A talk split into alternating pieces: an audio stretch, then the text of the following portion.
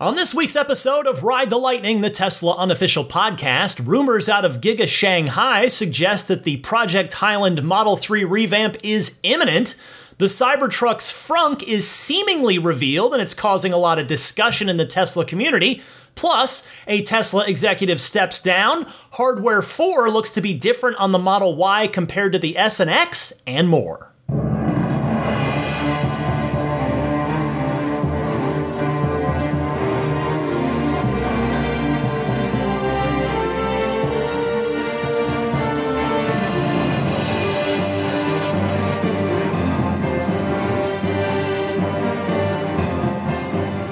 What's happening, friends? Alongside a very relaxed Daisy the Boxer, I'm Ryan McCaffrey. This is Ride the Lightning, the Tesla unofficial podcast, episode 419 for August 13th, 2023. Well, my family vacation last week was super fun, but I got COVID for the first time. I had dodged it for 3.5 years, and I knew that going to Disneyland is basically the COVID equivalent of sticking your head in a lion's mouth at a circus. But I knew the risk. Sadly, my daughter also got it for the first time ever, although somehow my wife has managed to avoid it. I'm feeling much better. My daughter's feeling much better. I even really lucked out that not only were my symptoms pretty mild overall, I kind of felt like I had the flu for about 1.5 days, but it didn't even hit me until right after we landed back home. So I got to enjoy the entire trip, and now I'm all better. I'm feeling good, so I'm happy to be back here doing Ride the Lightning for you. Now, speaking of Disneyland, this wasn't the real Patreon poll for this week. I will have that for you coming up in a few minutes. But just for fun, I did make a second bonus extra Patreon poll this week asking, what's your favorite ride at Disneyland? Because I could do an entire show on that if you wanted me to, which I don't think any of you do. But the winning vote, which I agree with, this would be my vote as well, 23% of you, divided amongst many rides, is Star Wars Rise of the Resistance, which I am of the opinion that it's the best ride Disney has ever done. It is an insane experience.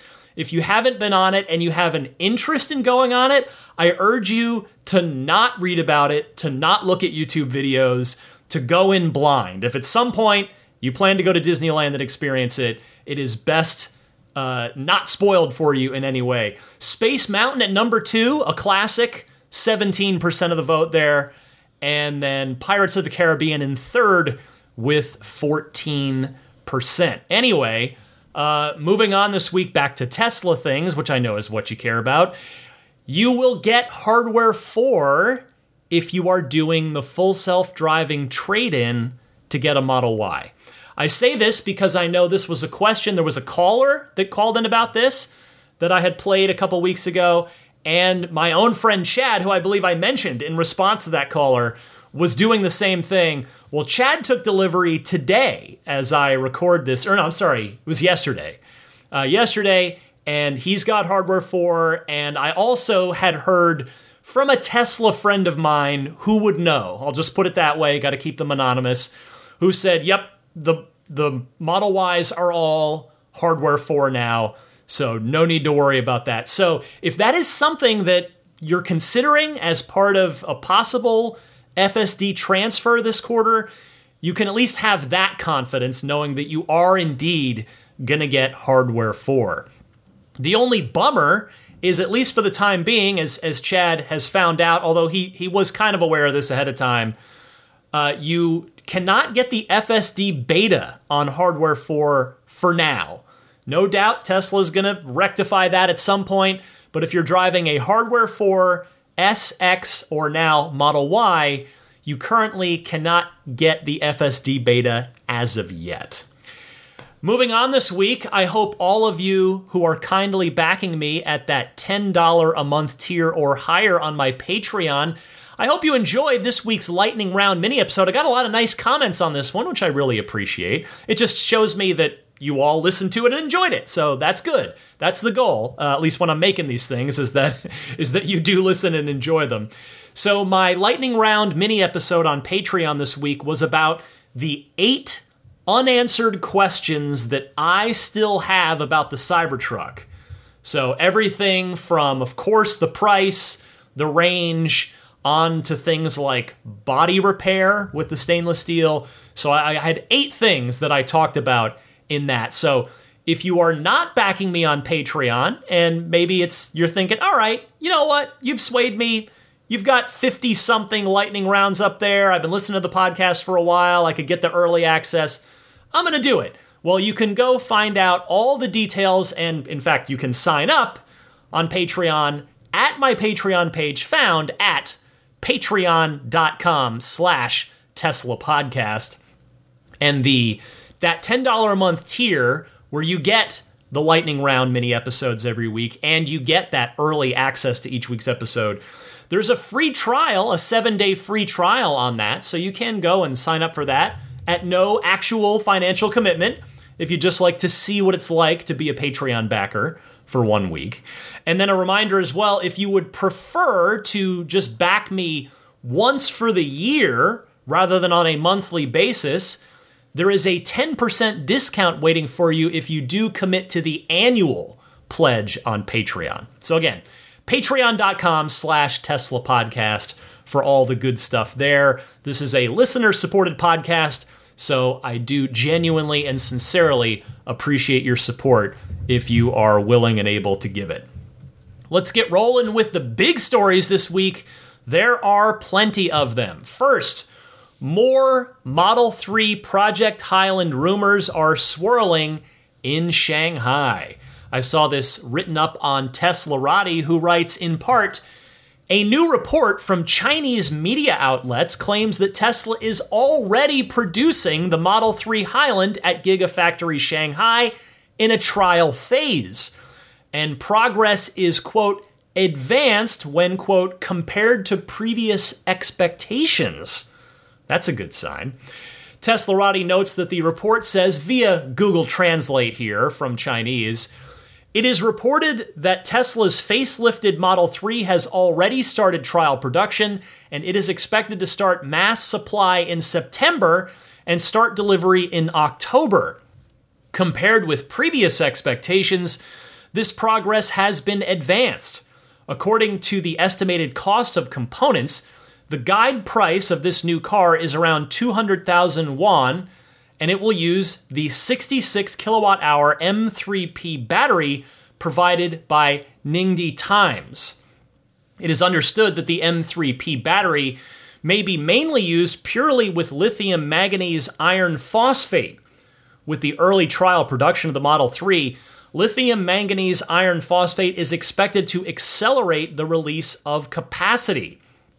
If the report is accurate, the 200,000 yuan price would equate to roughly $27,811, which would make it extremely affordable and increase demand, as the Model 3 and Model Y produced in China start at the equivalent of $32,246 and $36,696, respectively.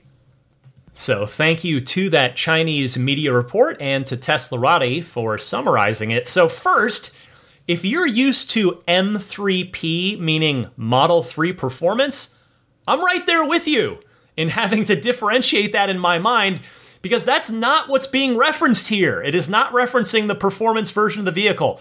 M3P is indicative of a new battery type that's reportedly in development in China.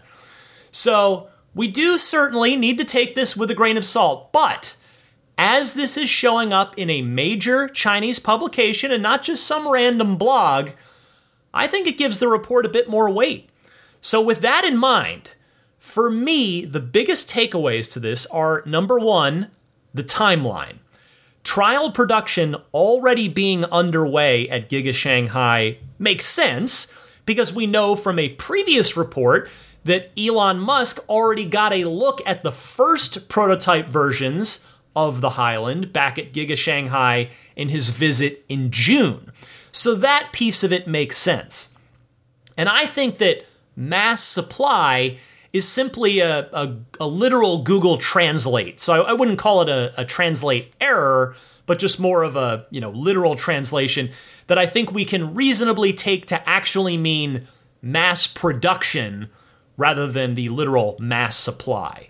So that's in September, according to this report, since the very next line says delivery in October. Now, the question, the big question, will the U.S. be far behind, or will the U.S. be behind at all? I've posed this before on the podcast, but it's worth wondering aloud again. Will Shanghai-built cars get shipped over here?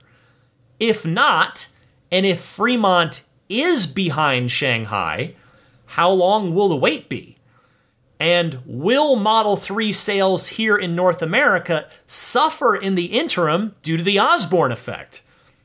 It's a lot of questions, but these are all fair questions. I mean, this is a big deal that we're talking about here. Now, for that last important question, though, I think we do have to just pull back a second and remember that 99% of prospective Model 3 buyers, and all right, even if it's not 99, it's a high 90s percentage. The overwhelming, vast, ultra majority of Model 3 buyers, they are not as plugged into the news of Tesla, the happenings of this company, the way that you and I are.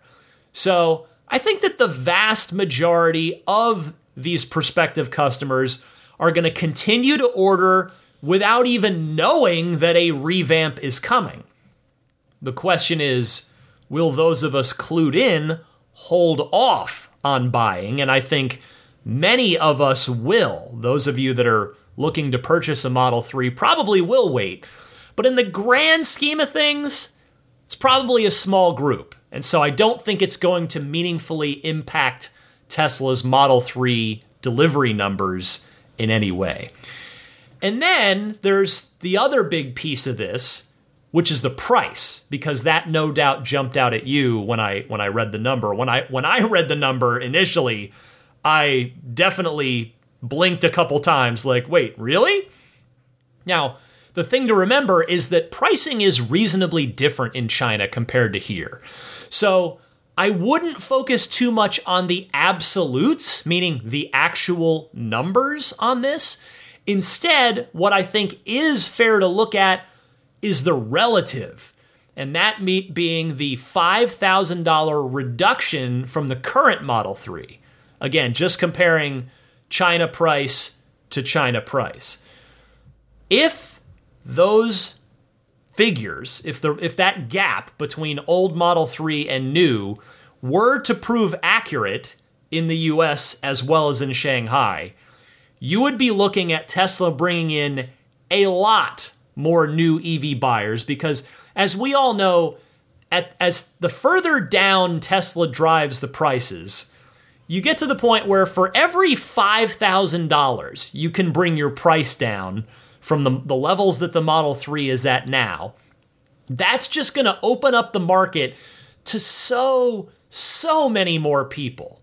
Although, we also have to take into account the warning that Tesla has already posted on the Model 3 Design Studio that I've talked about on the podcast before, that the tax credit is going to be cut in half on the Model 3 starting on January 1st of 2024.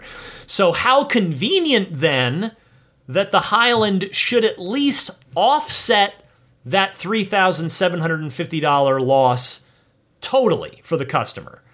And maybe it will even still end up being a bit cheaper than the outgoing Model 3, if indeed, again, that $5,000 delta from old Model 3 to new ends up holding on U.S. prices as it's projected to do so in China. It's certainly a win for Tesla to get that price down, because the Highland obviously much cheaper for Tesla to produce than the current Model 3 is.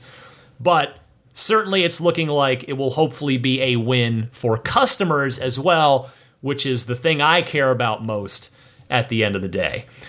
And also taking a bigger picture look at this, if we really get the Cybertruck and Project Highland in consecutive months this fall, September, October, then it's going to be an exceptionally exciting next couple of months.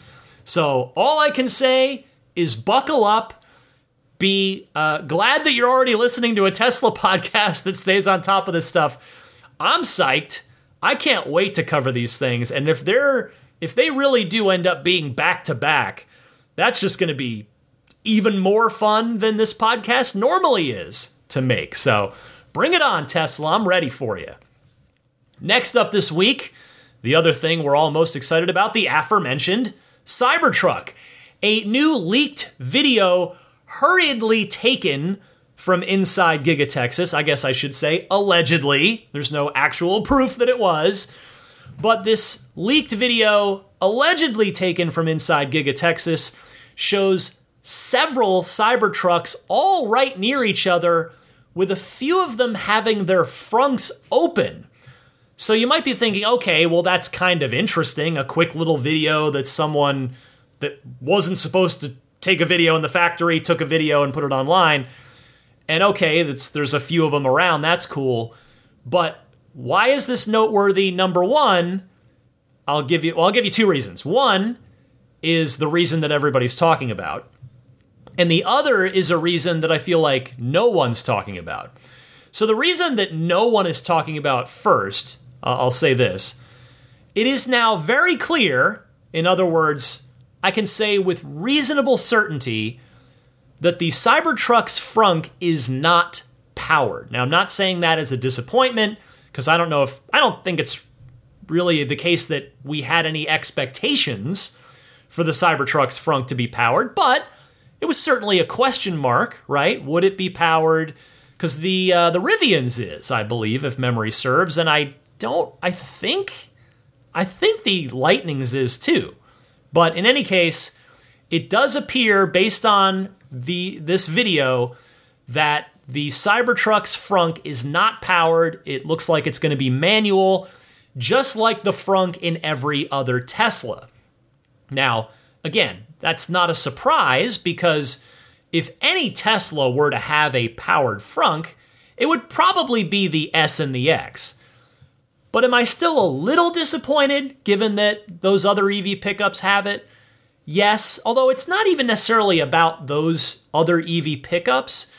It's more about the fact that the frunk is on the truck is meant to be really a lot more usable and more frequently used than the frunk in the 4-passenger cars, because there's going to be a lot of times where you maybe don't want to put, say, groceries in the vault. You don't want them kind of rolling around. Maybe you want to just put them in the frunk. So it would have been nice, certainly, if the Cybertruck frunk were powered, but that does not appear to be the case.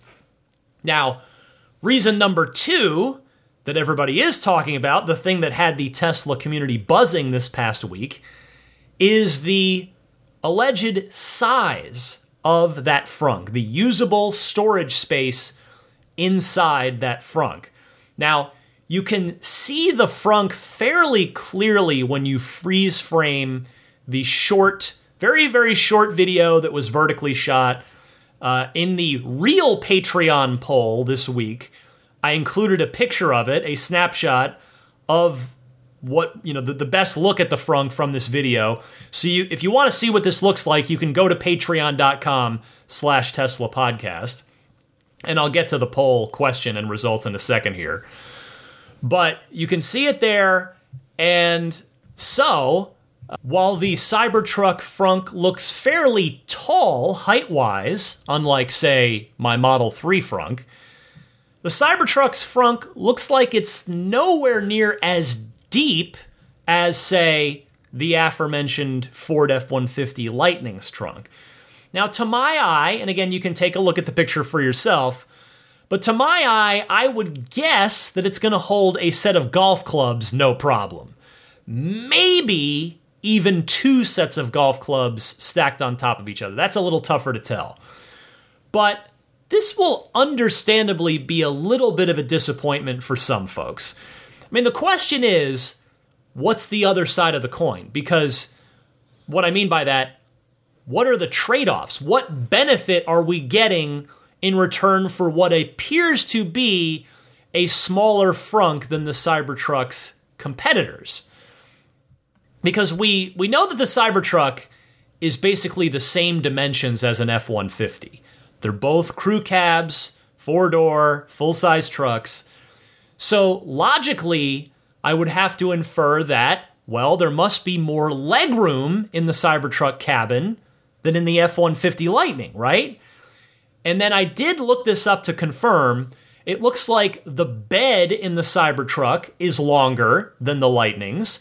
6-foot bed for the Cybertruck versus 5.5 feet in the Lightning. I mean, I suppose it's not necessarily that simple, that it's not necessarily just an absolute kind of give or take. It's possible that Tesla simply made that trade-off in exchange for aerodynamics, which will in turn give the Cybertruck better efficiency and better range, which are very important things.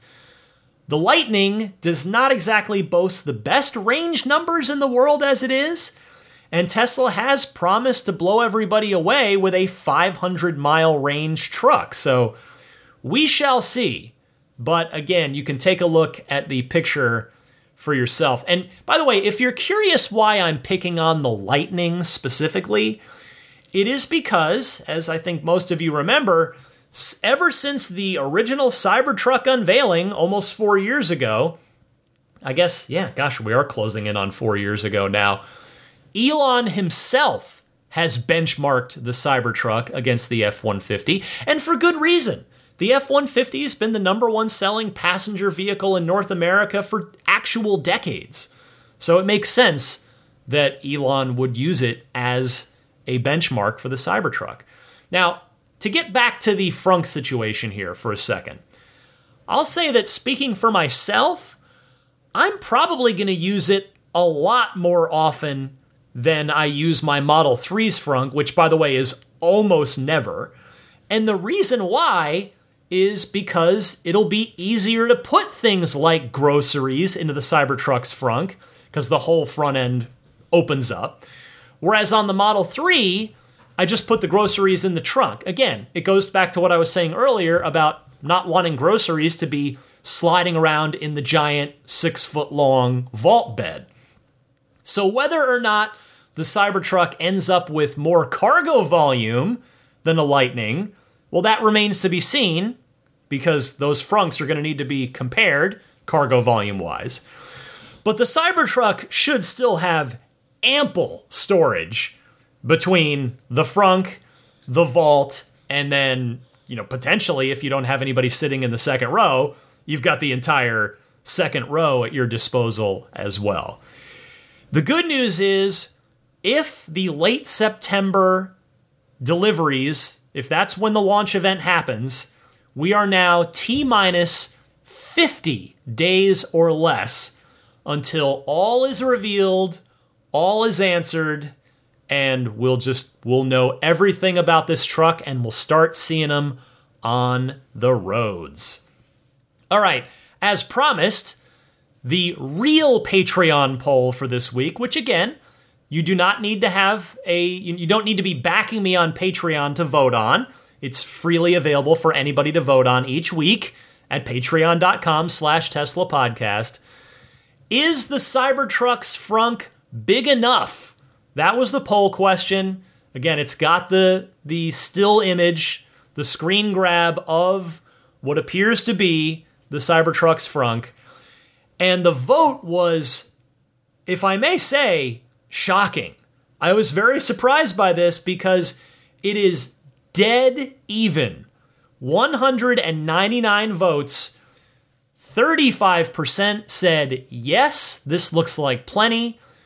35% said, no, I expect more from a full-size EV truck.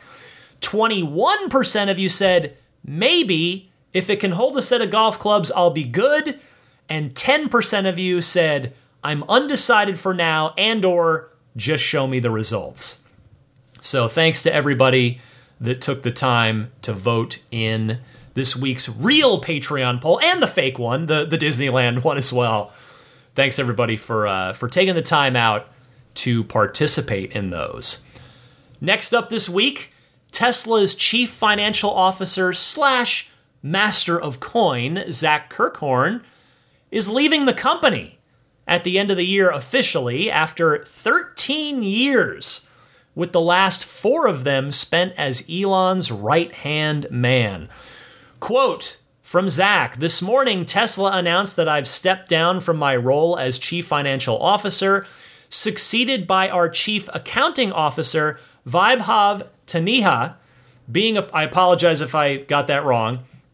Being a part of this company is a special experience, and I'm extremely proud of the work we've done together since I joined over 13 years ago. As I shift my responsibilities to support this transition, I want to thank the talented, passionate, and hardworking employees at Tesla who have accomplished things many thought not possible. I also want to thank Elon for his leadership and optimism, which has inspired so many people." While Elon himself posted a kind goodbye to Zach on X, saying, quote, "I would like to thank Zach Kirkhorn for his many contributions to Tesla over the course of 13 often difficult years. Much appreciated and best wishes for the next stage of his career."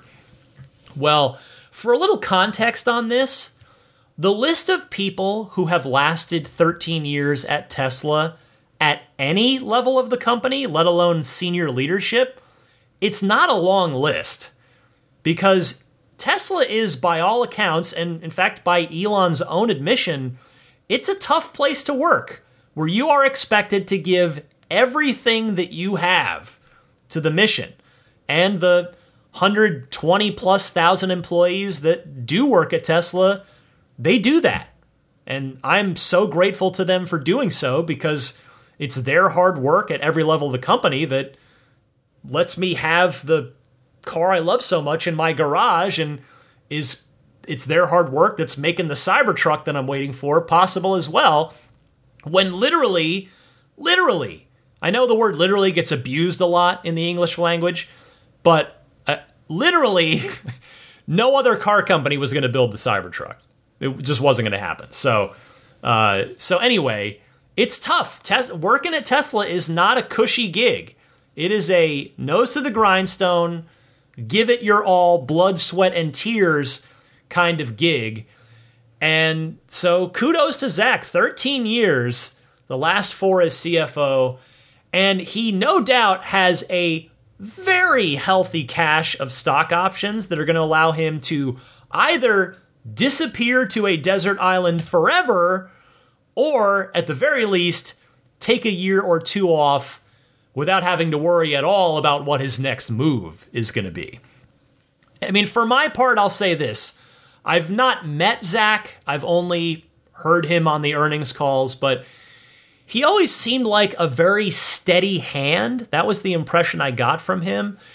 And you could tell just from listening to the earnings calls that he was definitely someone that Elon trusted, which I don't think is necessarily always the case for Elon with just leadership in general. I think I'm not trying to say anything negative about anybody at Tesla now. I think he is probably a tough guy to earn the trust of, you know what I mean? Because he can be intimidating, he's demanding in the sense that, you know, he's pushing the company forward at all times. So, you know, I think Zach definitely deserves a tip of the cap for what he's done at Tesla. Now, for his successor, I don't know anything about Mr. Taneja other than that he's been with the company since 2017, so he's been there a good little while now, and he was with Solar City prior to that, but I certainly applaud Tesla's decision to promote from within. That is always healthy for a company. I mean, it's not always the best move necessarily, but generally speaking, promoting from within, it's good for morale and for the people that are working hard at the company. So I guess we're going to get to know our new CFO no later than the Q4 earnings call, which should be in the second half of January, unless Zach and Elon decide to introduce him sooner, perhaps even on the next earnings call, which should be in mid to late October, which I think they may very well do, since this is a big change at the very, very top of the company. Next this week, Tesla is facing a new proposed class action lawsuit. It's been filed by 3 owners in California, alleging the automaker engaged in false advertising by providing exaggerated driving range estimates. I saw this written up on Drive Tesla Canada, who wrote, the lawsuit filed in the U.S. District Court for the Northern District of California comes 1 week after a report emerged alleging Tesla set up a special team to cancel range-related appointments following an influx of complaints from Tesla owners regarding the actual driving ranges falling short of the advertised figures. The report also claimed that Tesla had instructed its engineers to develop algorithms to display overly optimistic projections for the distance the vehicle could travel on a full charge. Those instructions allegedly came from Elon Musk about a decade ago, but there was no evidence provided to indicate whether the algorithms are still in use today or, in fact, ever were in use. The lawsuit, first reported by Reuters, accuses Tesla of breaching vehicle warranties, committing fraud, and engaging in unfair competition. The plaintiffs argue that Tesla has a duty to deliver products that perform as advertised, and they claim that their experiences with their Tesla vehicles did not live up to the promised driving ranges. One plaintiff, James Porter, who owns a Model Y in Petaluma, California, stated in the lawsuit that on one trip, he lost approximately 182 miles of range, despite only driving 92 miles. That's a little suspect off the top. One trip. Okay, well, guess what? Weather effects. Was that one trip all uphill? Was it in the rain? You know, there's a lot that goes into this stuff. I'm not completely discounting the claim here, but if you're going to cite an example in a lawsuit, that's a little bit of a small sample size problem, I would say. But anyway, to get back to my thoughts on this, the original Reuters report popped up right as I went on my vacation, so I apologize for not being able to get to this story sooner. You just got the CliffsNotes version, though. Now, I read the original entire thing on Reuters when it first came up, and I'll be honest, I'm a bit torn about it. Now, in it, the EPA itself, the EPA sources, I should say, that Reuters talked to, those people acknowledge that Tesla is definitely not cheating with its range, just that Tesla is the very best in the industry at maximizing the number within the rules established by the EPA. And I don't think, based on Reuters' own reporting, that Elon ordered anyone to outright lie with regard to the range displayed in our cars. And I think we all know, after owning these cars for a while, that, as I was mentioning a moment ago, the range can really, really vary depending on both the weather conditions and your driving style. I mean, those things, in fairness, now, those things both affect gasoline-powered cars too, but we tend not to notice them as much because there are gas stations everywhere and there's not an instant readout in most gas cars that shows you what your active gas mileage is. Whereas in our cars, you've got a watt-hour per mile number available to you anytime you want it, that shows, oh my goodness, we're up at 350 watt hours per mile right now, or something like that, depending which Tesla you're driving. And it does seem to be the case, I will say, that other automakers, that they tend to report EV ranges that are maybe a bit more realistic in the real world. What I think is more at the root of this than Tesla being sued over this is the range of range, if you will, is much larger in an EV than it is in a gas car. For instance, an EV can crush its rated range if you drive at a steady 30 miles an hour. I mean, if you're just driving around town, around the city all day at 30, 35, you're going to do awesome on your range. But if you're up at 75 miles an hour, 80 miles an hour on the interstate, it's going to be a good bit lower than the car's rated range. With gas cars, they generally don't seem to have quite as big of a delta between the EPA rated range in either the city or on the highway and what you actually get. The system, the whole EPA rating system was, after all, designed with internal combustion engines in mind. And for EVs, the EPA uses a 5-cycle test. Now, as EVs mature, what this story made me think about is, well, maybe we need a more mature testing cycle from the EPA to more accurately project range for prospective EV buyers. That was the bottom line conclusion that I came to on this. Now, that said, I can understand anybody who's upset that Elon and Tesla purposely wanted to show customers the most optimistic range number possible. But for me, after owning my Model 3 for 5 years, 56 or so thousand miles, and numerous road trips in that time, I have personally never felt bamboozled by the car. I can still drive it. You know, yeah, do I get 310 miles of range when I'm on a road trip? Definitely not. But I'm going 80 miles an hour on the 70 mile an hour interstate when I'm doing that. And that's just physics. I accept that. So I can still drive for about 3 hours at a time in my car, which is about as long as I'd ever personally want to go between stops anyway. And then after the 3 hours, I take a break to supercharge.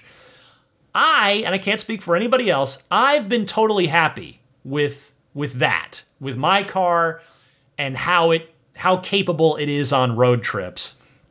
So your mileage may vary, figuratively, and I suppose literally as well. But that's how I feel on that one. Couple more quick stories for you this week. Looks like not all Hardware 4s are being created equal. Our white hat hacker friend Green the Only tweeted this past week, quote, looks like Model Y Hardware 4 infotainment side is somewhat crippled compared to Hardware 3 units. It has half as much RAM and half as much storage, 8 gigs of RAM and 128 gigs of storage, respectively. Given the current requirements for Steam, that crosses Steam out, even though it's not officially supported on the Model Y anyway. Well, while this is, yes, definitely a bummer, I get it from Tesla's perspective. If you're making over 1 million Model Ys per year, and you can use half of the RAM and half of the storage space per car, well, that's pretty quickly a massive savings from both a financial perspective, but also from a raw materials, a supply chain situation. I mean, as long as you don't advertise those Steam gaming features on the Model Y, which, to be clear, Tesla has not, then I don't have a problem with it. And I think there is something to say that it does make sense to keep the Steam feature exclusive to the more expensive, lower volume vehicles. But I just thought that was an interesting little tidbit unearthed by Green the Only this past week. And finally, we'll end on some good news. Giga Mexico's groundbreaking finally appears to be imminent. Thank you to Teslarati for writing this up, and they cited a Spanish-language report from the Milenio News Network. They write, as noted in a Milenio report, Recent footage taken at the upcoming Tesla property showed that machinery is already present in the area. Apart from heavy equipment, cones alerting motorists of construction activities at the site could also be seen on the road. Granted, the presence of heavy equipment on the site is undoubtedly small progress, but it does seem to suggest that construction work at Giga Mexico is about to start. Last month, Nuevo León Governor Samuel Alejandro Garcia Sepulveda noted that permits for Gigafactory Mexico were progressing forward. The official also noted that the first stages of the facility's build-out were about to start. Considering the presence of heavy equipment on the site this week, it appears that the governor's estimate may be accurate. Well, the presence of the earth movers is certainly compelling evidence, which was shown on the video, the news network video that Teslarati included embedded on the page there.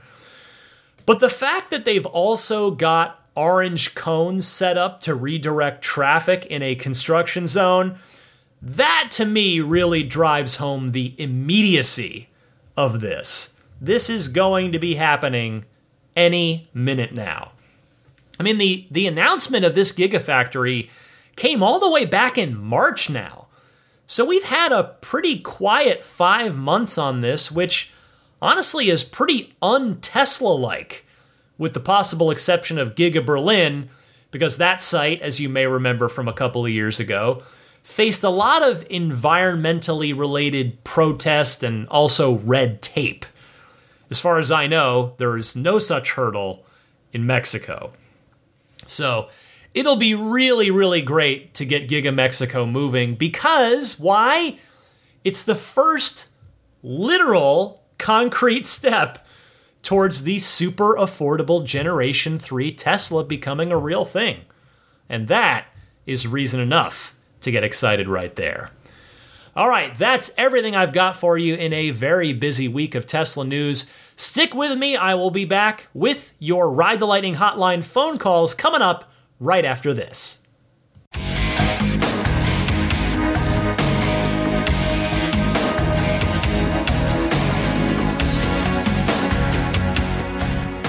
Before I get to your phone calls in the Ride the Lightning hotline this week, a reminder that this week's Ride the Lightning is brought to you in part, once again, by my friends at Accelerate Auto, who offer their excellent X-Care extended warranty coverage for your Tesla. I was so happy I got to meet all three of their main guys at the Tesla takeover. They were there, they had a booth, and so it was nice to finally meet up face to face after all this time of talking to them on email and on a couple of Zoom calls. But in any case, if you are in the market for an extended warranty coverage package on your Tesla, go to accelerateauto.com/xcare. That's XCELERATEAUTO.com/XCARE. They offer not just everything that Tesla's own extended warranty plan does, but way more. Because the Tesla one, A, you got to buy it before your factory warranty is up. There's no such limitation on the X-Care warranty. But Tesla's is also just 2 years and 25,000 miles. The X-Care plan can go up to 10 years and up to 125,000 miles of coverage or anything in between. You customize it, you get what works for you, and they also now have drivetrain and battery coverage. Huge thing that they said a ton of people have been requesting. And it makes sense, right? Because if you're going to hang on to a Tesla for a while, what's the most expensive component of the car? The battery and also then the drivetrain behind that. So, to get coverage on those can really give you a nice peace of mind if you opt in for it. Again, you don't have to, but it's an option that's there. So again, accelerateauto.com/xcare and use the discount code LIGHTNING for $100 off of your policy purchase. And then, this is the last time I'll be mentioning this one because the raffle is happening. The CCF raffle, the 9th annual Tesla raffle from the Chicago Chesed Fund, that nonprofit organization dedicated to helping families in crisis. They've been doing this Tesla raffle every year. This is their ninth year, and they are out there using the proceeds of this raffle to help families get back on their feet by offering goods and services like food, furniture, jobs, etc. Buy a ticket and you've got a chance to win a Tesla of your choice, and yes, that includes a Cybertruck or $50,000 in cash, if that would be more useful to you. So, for your chance to win, head on over to ccfraffle.com. And again, this is the last week. The drawing is happening on August 20th, this coming Sunday, August 20th.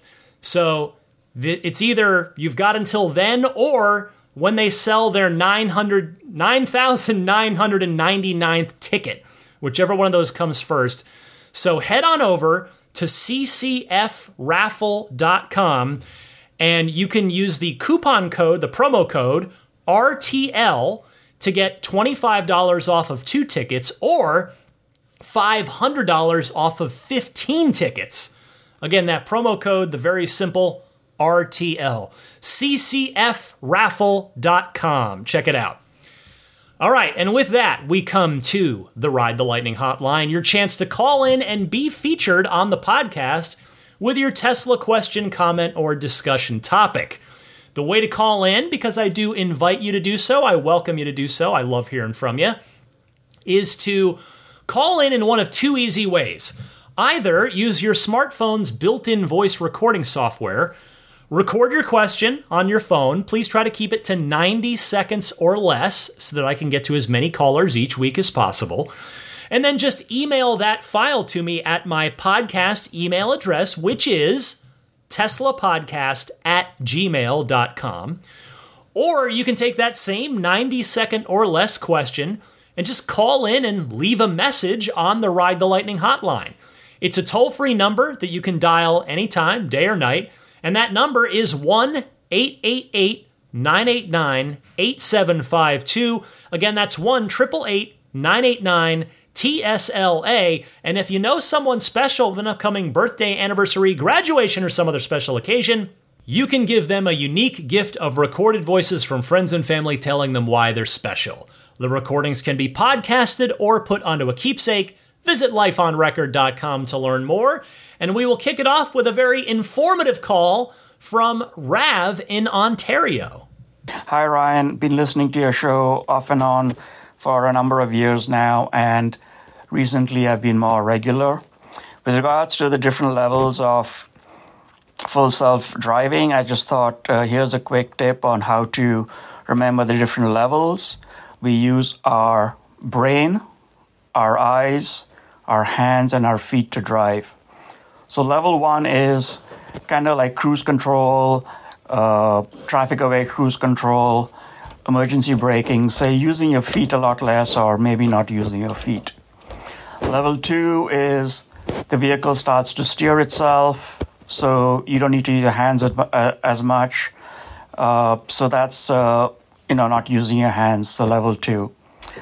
Level 3 is you can now start taking your eyes off the road, but still be aware of the drive and be ready to take over. Level 4 is you don't even need to now pay attention to the drive, but you still need to be in the vehicle. And level 5 is just remove your entire body from the vehicle. So I hope that helps people understand and remember the different levels of driving. Take care. Wow, what an awesome way to more easily remember what level 1 up through level 5 autonomy means. I love this. Rav, thank you so much. This is great. I think everybody else is going to enjoy this as well. Thanks for calling in. Next up is Pete from Carmel, Indiana, calling in with the FSD beta from the roundabout capital of America. Hey, Ryan, Pete from Carmel, Indiana. Just thought I'd call back for some follow-up. As you know, I called several months ago when I got the full self-driving beta and I was navigating some roundabouts here in Carmel, and it flunked big time. I mean, there was maybe one roundabout out of six that it would be able to barely navigate. So this is a little bit of an update. It's fairly good news. It's not ready for prime time, clearly. So if you live in Carmel, Indiana, don't autopilot through too many roundabouts. But it does seem to do well with specific type of roundabouts. So we have essentially three different versions here. We have a simple single lane roundabout, so you have four entry points and, you know, the roundabout circle and a single lane. Then we have two lane roundabouts where the inner lane can go straight, but the outer lane can go straight or turn. And then we have figure of eight roundabouts, which are essentially stacked double or in some cases quadrupled roundabouts on either side of a freeway or major road. So it does not seem to understand the double lane roundabout. It will approach the roundabout and then get confused as to which lane it should be in. Single lane roundabout, it is now handling pretty smoothly. Before, I think I told you that there have been instances where it would get in the roundabout and just suddenly freeze and stop or, try to go over the curb. But that seems to have been solved. So they have made some progress, which is good news. I'm hoping that they continue to work with the engineers to improve this and ultimately make it work for all the different roundabouts. But anyway, thought I'd give you an update. Again, thanks for all the great content. You're a model as far as the way podcasts should be conducted, and I commend you on your consistency and your positive outlook. I think that's inspiring. So have a great week. Look forward to giving another update when the software actually works flawlessly.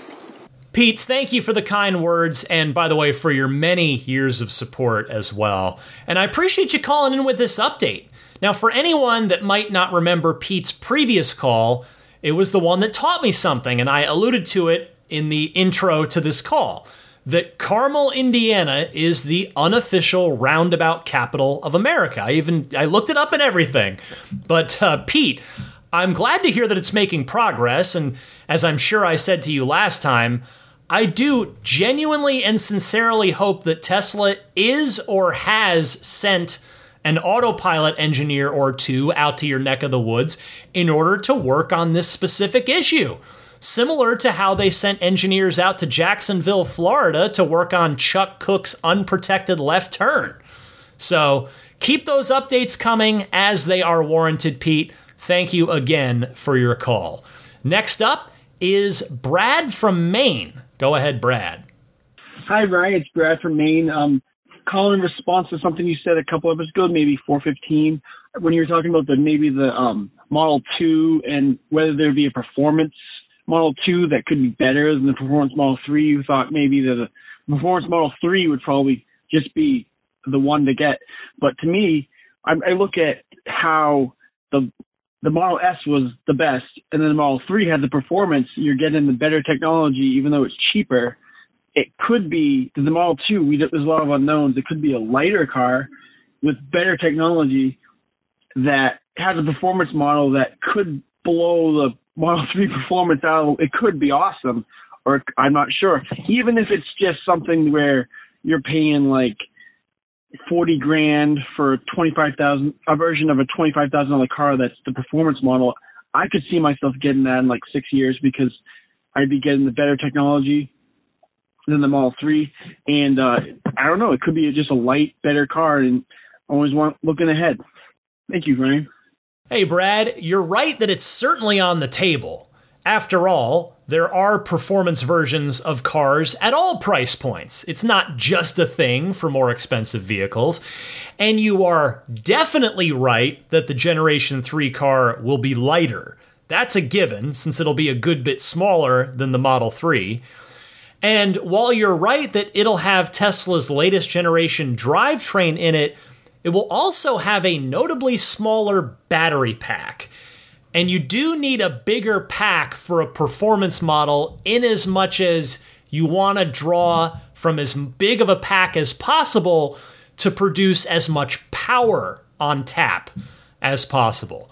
So while it is very much a possibility that a performance version of the Gen 3 car will get made, I think it's probably not going to rival the 3.1 second 0 to 60 time of the Model 3 performance. But because it'll be lighter, as you noted, it could end up being more fun to throw around a track. So we'll see what Tesla decides to do. Next up this week, here's Julio from Madrid, Spain. Hi, Ryan. This is Julio calling in from Madrid, Spain. About the famous statement that Elon made on FSD being not expensive, I have a quick thought. I agree that $15,000 is too much for the regular Tesla owner, and if FSD will truly be 10 times safer than a human, and if, quoting Elon, affordability is the limiting factor, I think Tesla should do everything in their hand to make FSD available to as many users as possible for the sake of that safety that is put out there as the ultimate goal. Many software products offer licenses for commercial and non-commercial use with vastly different prices. Tesla here could do exactly the same thing, offering a price tag for business users that could be those $15,000 or even more, as the software will be used as a business asset, and a different, much lower price tag, $5,000, for personal use, where rules are very clear and you can never put your vehicle out on any kind of robo-taxi business use. Plus, Tesla could easily check that private users are never breaking the rules. With that, I really think FSD use could explode, and a much higher fleet base could be truly safer. I personally see this as a win-win-win. What are your thoughts? Thank you very much. Julio, I love the points and suggestions that you made here. Fleet licensing makes a lot of sense, as does, I agree, a personal use only license. I mean, I, for one, would definitely take advantage of a personal use only license if it existed, because I personally have no intention of ever robotaxiing any of my current or future Teslas. Not that Tesla isn't thinking outside the box already, I want to clarify that, because they certainly are, and even doing what they do at all. But once they crack FSD in a truly real world, like level 4 kind of way, it's your outside-the-box thinking that's going to be needed in order to, as you wisely put it, get it into the hands of as many people as possible in service of making Teslas as safe as they can possibly be. So, great stuff, Julio. Thank you very much for your call. And I've got time for one more call this week. It comes from Mark in Connecticut. Hi, Ryan. Mark from Connecticut here. Long-time listener, first-time caller. I have a question, but first a little story. I've always been a car enthusiast / aficionado.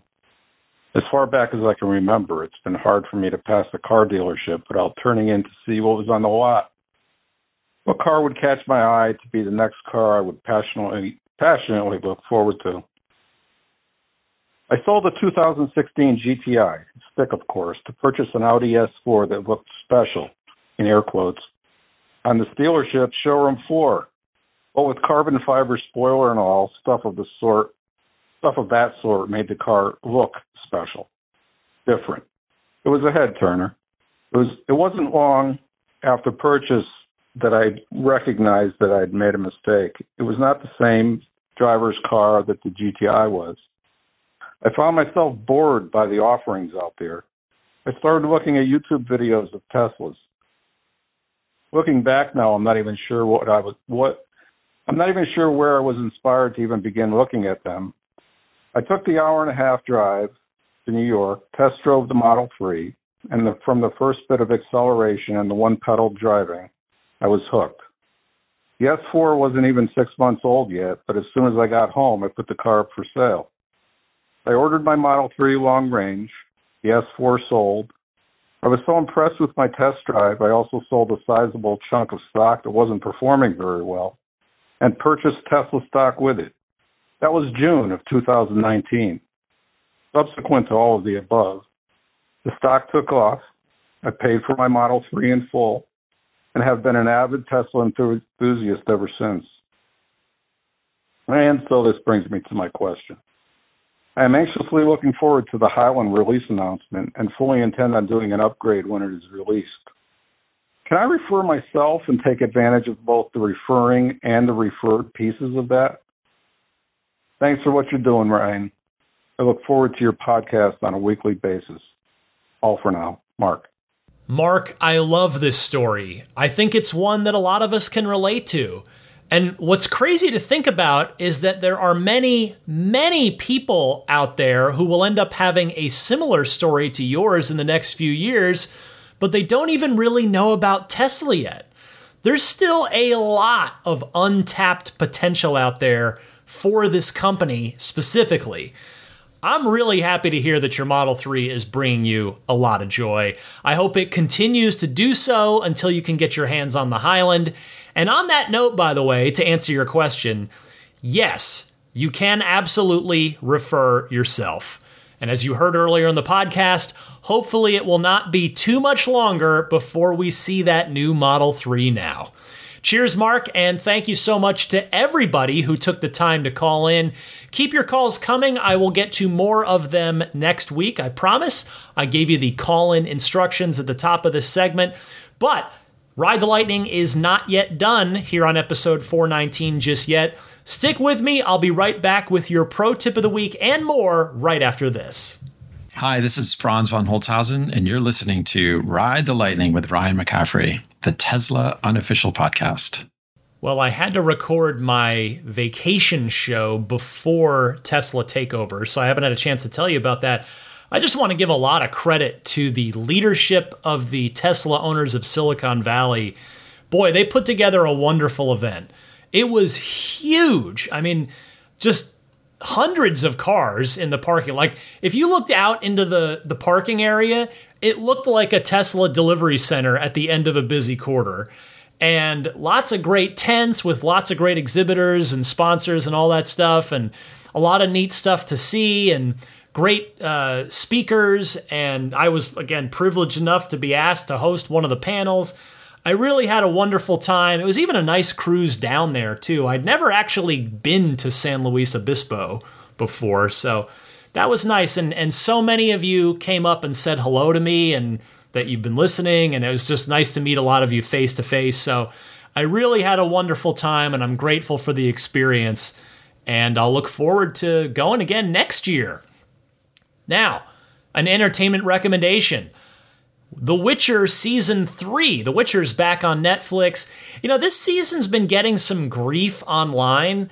I'm only a few episodes in. I'm enjoying it so far. I've really liked this show, and I know that it's going to be the main character is being recast, that it's no longer going to be Superman playing The Witcher anymore. But we'll see. I'm going to just take it as it comes, give it a try. But the final Henry Cavill season is on now, and I'm having fun with it. So if you have not watched The Witcher on Netflix, and you're in the mood for a good, violent, profane fantasy show, it's definitely not for kids at all. It is a for adults fantasy show, but check that out if it's of interest. Pro tip of the week time. Here's Xavier from Boston. Hi, Ryan. This is Xavier calling from Boston. I just wanted to thank you for all the great work that you do week in and week out. It's an amazing podcast. So I just wanted to share something with your audience. I was away on a vacation for about 10 days and left my Model Y parked at a garage outdoors. And after about 4 days, I realized, because I was getting text messages, that the battery was getting pretty low. And I think it had something to do with the fact that it was really hot outside, so maybe the car was using extra battery. In any case, once it got to about 10%, I was starting to get a little concerned that by the time I would get back, that I would find my car with no battery. And I didn't realize and this is what I want to share with your audience, that if you're going to be away for several days, there's a way to power off the entire vehicle so it doesn't consume any battery. And the way you do it is you go to controls, security, and then you'll see a button that says power off. And again, if you're going to be away for 10 days or so, probably a good idea. And the second thing I learned is that once you get to about 10%, the car is pretty smart about it, and it starts to basically save as much battery as possible by not enabling some features, or let's say disabling some features. And so if you want to take action, for example, if you wanted to get somebody to come to your car and power it off, which is something you cannot do remotely, you need to take action before it gets to about 10%. Otherwise, you're not going to be able to open the door remotely for the person that can do that for you. In any case, I just thought that was a good reminder for people that are going away on a long vacation, but there's a way to power off the vehicle. Thanks, Ryan. Great work. Thank you. Xavier, that's great advice. I'm going to count this as a pro tip of the week because I think it meets the criteria. Sentry mode is the first thing that you'd want to turn off if the car is going to have to sit somewhere unplugged for a while, at least that isn't your home or workplace where you already have the built-in option of disabling sentry mode all the time if it's at home or work. Cabin overheat protection is another one that you can shut off as well. But the full shutdown that you talked about is certainly the biggest difference that you can make with regard to battery consumption if the car is going to sit unplugged for a long period of time. Thank you very much for sharing your experience. And if anybody else out there has a good pro tip of the week, please send it to me because I would love to A, learn that pro tip myself, and B, share it with our fellow Tesla owners and enthusiasts. So you can send that in the same way that you send in the regular Ride the Lightning hotline calls. All right. Before I go, let me mention some friends of the podcast that can hopefully be of use to you, starting with AbstractOcean.com, makers of an entire Costco-like warehouse full of aftermarket Tesla accessories. My advice is to just go there, AbstractOcean.com, click on whichever Tesla you have, and just browse through the avalanche of stuff that they have. If anything catches your eye, put it in your online shopping cart. When you get to checkout, use the coupon code RTLPodcast. That's all one word, no spaces, RTLPodcast, and you will get 15% off of your first order. Thank you very much to AbstractOcean.com for continuing to offer that very nice discount to my listeners. And then the snap plate, which you can get at everyamp.com/RTL. That is the front license plate bracket that snaps on and off in seconds, but when it's on, it is on nice and secure. And when it's on, it is a clean, minimalist design that blends perfectly with the Tesla's front end when it's installed. And if you want to take it off, maybe you're cleaning the car, detailing the car, doing a car show, Cars and Coffee. If you take it off, it will leave no unsightly hardware behind, unlike the one that Tesla gives you with your car, which adheses to the front of your vehicle with automotive tape. So don't use that one. Use the snap plate. Get it at everyamp.com/RTL. BudgetSafeSolar.com. That is who I ended up going with for my solar installation. And a few of you have done the same. If solar is on your radar right now, you're probably going to look up Tesla solar. That was the first thing I did. But if, like me, for whatever reason, no hard feelings against Tesla, if Tesla solar doesn't work out for you, I certainly encourage you to get in touch with Budget Safe Solar at budgetsafesolar.com, and they can work with you custom to put together the right system for your home or business.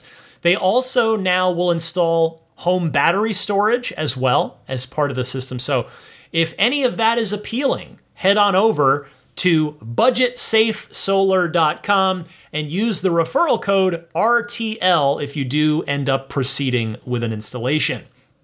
Meanwhile, if you are in or going to be in the greater San Francisco Bay Area, I highly recommend you treat your car to a spa day at a very fine detailer, Immaculate Reflections. The website is irdetailing.com. You can look up his Yelp page, which is yelp.com/immaculate reflections, or his Instagram page, where his handle is immaculate_reflections on Instagram. And no matter where you're looking, you're going to see some examples of some meticulously detailed cars. Maybe you'll see the work that's been paint corrected to get the paint finish looking as good as it possibly can. You'll see work from paint protection film, and you'll see ceramic coating done as well. Ceramic coating, of course, is basically the next generation form of wax that it's more expensive than waxing a car, certainly, but it's better stuff and it lasts for a good 3 to 5 years. So for me, that was worth the trade-off. I don't want to wax my car every 6 months. I'd rather just ceramic coat it once by a professional, and that'll last me. I mean, it's already lasted me 5 years. So whatever detailing service you want to do, head on over to irdetailing.com. And when you do get in touch with them through the website, mention that you're a Ride the Lightning listener. And if you book in work, there will be a nice little Ride the Lightning listener discount waiting for you. PureTesla.com/RTL. That is your one-stop shop for your dash cam and sentry mode setup. They sell a micro SD-based kit, though it actually plugs into your car's USB adapter, but the storage format is micro SD, which is, it's just more reliable for the constant reading and writing that the dash cam and sentry mode need to do. $49 will get you the 128 gigabyte kit shipped free anywhere in the US. $69, also shipped free in the US, will get you the 256 gigabyte kit. They also sell a nice low profile slimline wireless game controller kit as well, if that's of interest. You can get any of that, all of that, at puretesla.com/RTL. Meanwhile, the last thing here is, well, I guess there's my referral link. If you are going to be buying a Tesla and you don't have a friend, family member, or coworker's referral link, feel free to use mine. Just type in ts.la/Ryan73014, and that will take you to the Tesla Design Studio, where you can order and purchase whichever Tesla that you're looking to get, and you'll get the discount and the loot box reward points, all that good stuff that Tesla is offering. You don't have to use my code. Again, yeah, if you've got somebody in your life, feel free to use theirs. But if you just need one because you want to get those perks and benefits, go ahead and feel free to use mine. The Patreon I mentioned at the top of the podcast, but that is the way that you can voluntarily choose to support my efforts here at Ride the Lightning. My hope is that at some point, whether, you know, if you've been listening for a year, 2 years, 5 years, that at some point you will say, you know what, Ryan, yes, it is finally time. I'm going to back you on Patreon. You can do so starting at just $5 a month. And that $5 a month will get you early access to each week's episode. If you step up to that $10 a month tier, you'll get the early access each week and that lightning round bonus mini episode that I do on Patreon each and every single week. So head on over to my Patreon page to find out more and to sign up and pledge at patreon.com/Tesla podcast, Patreon spelled Patreon. You can find this podcast on any of the big podcast services. If you'd find it easier to subscribe on there, which is totally free on any of the podcast services. I'm on Apple Podcasts, Google Podcasts, Stitcher, TuneIn, Spotify, and then also YouTube Podcasts now, which is nice. You can find my YouTube channel, which again, there's no video on there, But if that's how you'd prefer to listen, just search Ride the Lightning Tesla on YouTube and you should find my channel. No problem. Follow me on Twitter or Instagram. I guess I should say X instead of Twitter. I got to change my habit on that. But you can follow me on X and Instagram. I'm the same handle on both. DMC_Ryan is the place to find me on each of those social medias. And with that, let me say hello and thank you to the Plaid, Maximum Plaid, and Roadster in Space tier backers. I'll start with the newest Maximum Plaid backer. Thank you very much to Sean Tisdale for signing up. I'm looking forward to hopefully Sean, you'll be able to make our monthly Zoom hangouts for the higher tier Patreon backers. We just did one last weekend, right at the beginning of my COVID. Hopefully I didn't annoyingly cough too much on that one, but I'm certainly feeling way better now. But Sean, you and the rest of the Maximum Plaid backers are invited to those every single month.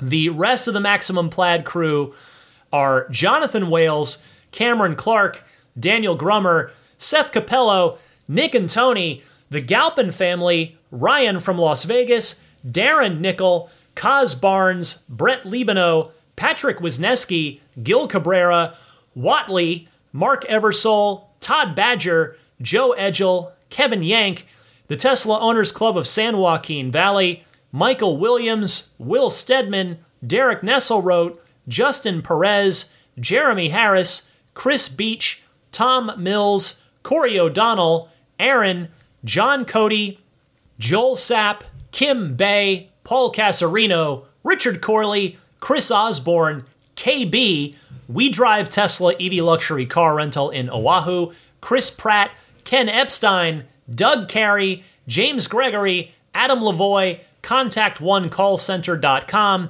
Jason Chalukas, Travis Krenzel, Bruce Otterstein, Tom Behan, Josh Pennington, Matt Kalin, and John from Cream Ridge, New Jersey, who John was on the Patreon Zoom Hangout. It was good to see him.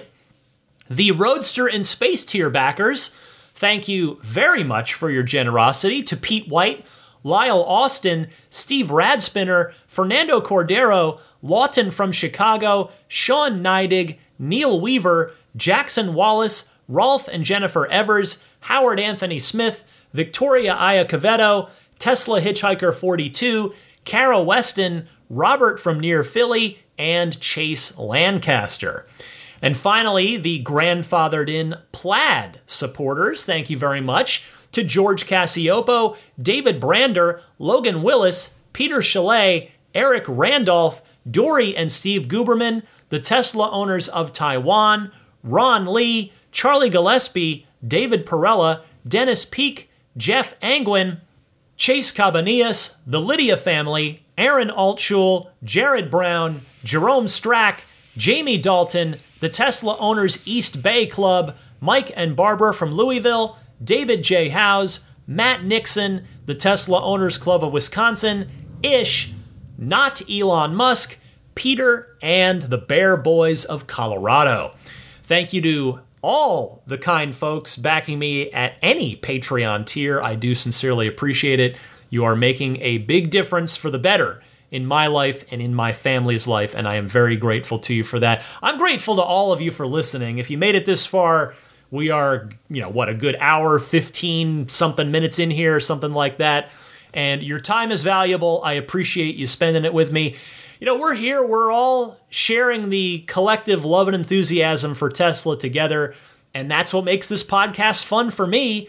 I love this stuff, which I hope is obvious in the course of the podcast. And if you're listening to it, you love it too. And we just get to have fun with it together. And like I was saying earlier in the podcast, the next couple months could just be two of the most exciting back-to-back months in Tesla history. If we get the launch of the Cybertruck and if the Project Highland vehicle ships, even if it's not in the United States, even if it's quote-unquote only in Shanghai, where I know most of us are in the West here listening to this.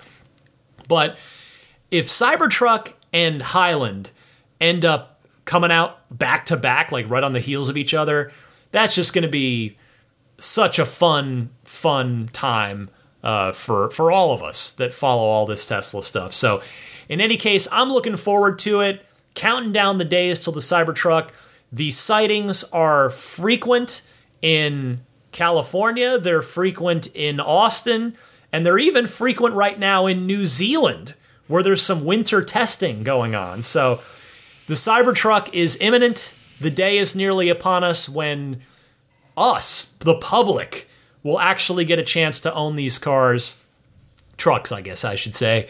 But it's going to be fun. So for a now sleeping Daisy the Boxer and, well, Zelina the future service dog is in another room, probably just watching my wife get dinner ready, which she's very kindly doing right now. So I am going to sign off here. This was Ride the Lightning, episode 419. I'm Ryan McCaffrey, and I'll see you next week.